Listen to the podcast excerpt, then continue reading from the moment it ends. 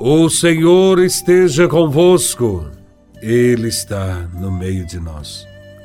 Proclamação do Evangelho de Nosso Senhor Jesus Cristo, segundo São Lucas, capítulo 4, versículos de 31 a 37.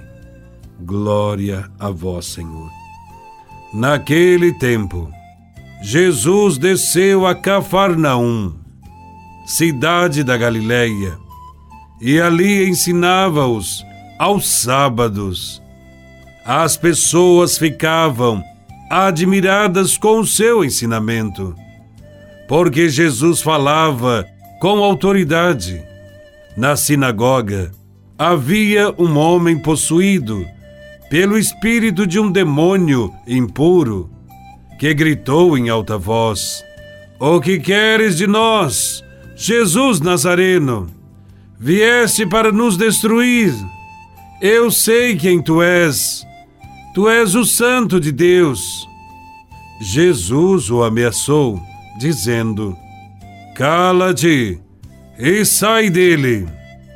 Então o demônio lançou o homem no chão, saiu dele e não lhe fez mal nenhum. O espanto se apossou de todos, e eles comentavam entre si: "Que palavra é essa? Ele manda nos espíritos impuros com autoridade e poder, e eles saem." E a fama de Jesus se espalhava em todos os lugares da redondeza. Palavra da salvação. Glória a vós, Senhor. No Evangelho de hoje, os primeiros atos de Jesus, no início de sua missão, estão ligados à expulsão dos demônios. Numa sinagoga, em Cafarnaum. Para os antigos, por falta de conhecimento científico, todas as doenças que afligiam as pessoas eram consideradas obras de algum demônio. Atribuía-se ao demônio, principalmente, as doenças como transtornos psíquicos, epilepsia, loucura e outras que provocavam gritos, histeria, falta de controle e ataques. Nesta cultura, o modo de se conseguir a cura era através da expulsão do demônio. E Jesus faz isso porque ele é o sinal concreto da chegada do reino de Deus. E Jesus quer vida e liberdade para todos. Jesus está na sinagoga, num dia de sábado, e as pessoas se espantam com o seu ensinamento, porque ele fala com autoridade. Que autoridade é essa? Certamente, Jesus tem uma prática e uma compreensão nova das Escrituras, enquanto que os doutores da lei ficavam apenas em especulações abstratas. Jesus vai direto ao que interessa ao povo. A sua palavra, a palavra de Deus, age como libertação concreta das pessoas. O povo percebe a autoridade de Jesus a partir da coerência entre a sua pregação e a sua vida, que é compromissada com os pobres, com os necessitados e oprimidos, numa constante e vitoriosa luta contra todo tipo de mal. É por isso que Jesus tem autoridade, porque está do lado do povo.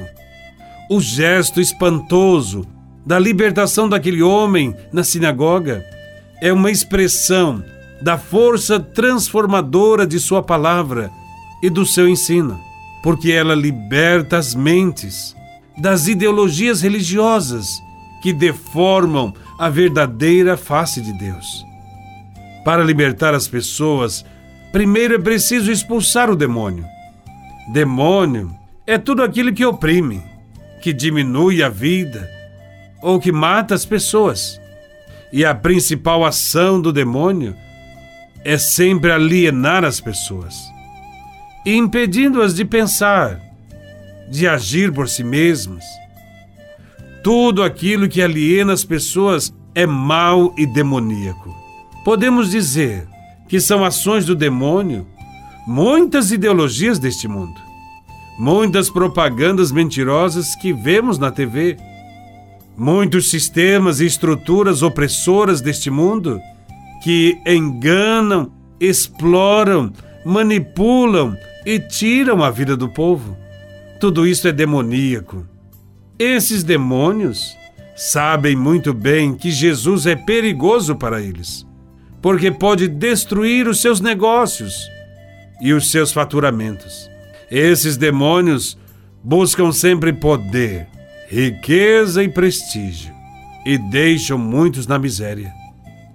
Jesus veio para destruir esses demônios e a sua arma é a palavra de Deus, a palavra bendita, dita com autoridade. Ela tem poder para expulsar todo o mal, diferentemente da palavra das autoridades do seu tempo, que legitimavam as ações demoníacas contra o povo. Jesus, ao contrário, determina que se cale toda palavra que oprime e que manipula as pessoas. Essa atitude corajosa e inovadora de Jesus provocou espanto em todos, pois eles não estavam acostumados a ver algo desse tipo. É a força da palavra de Deus. Ela é a única capaz de expulsar todo tipo de demônio. Jesus devolve ao povo a capacidade de ver, de caminhar, de pensar e agir por si mesmo, usando sua liberdade para conquistar a vida a que todos têm direito. É essa palavra que somos convidados a proclamar neste mundo, a anunciar, a proferir. É esta palavra que foi dita pelos profetas, por Jesus de Nazaré, pelos apóstolos e discípulos. É esta palavra que deve entrar na nossa vida. Que o Evangelho nos ajude a viver na liberdade de filhos de Deus, sem alienação, amando a Deus e ao próximo. Louvado seja nosso Senhor Jesus Cristo. Para sempre seja louvado.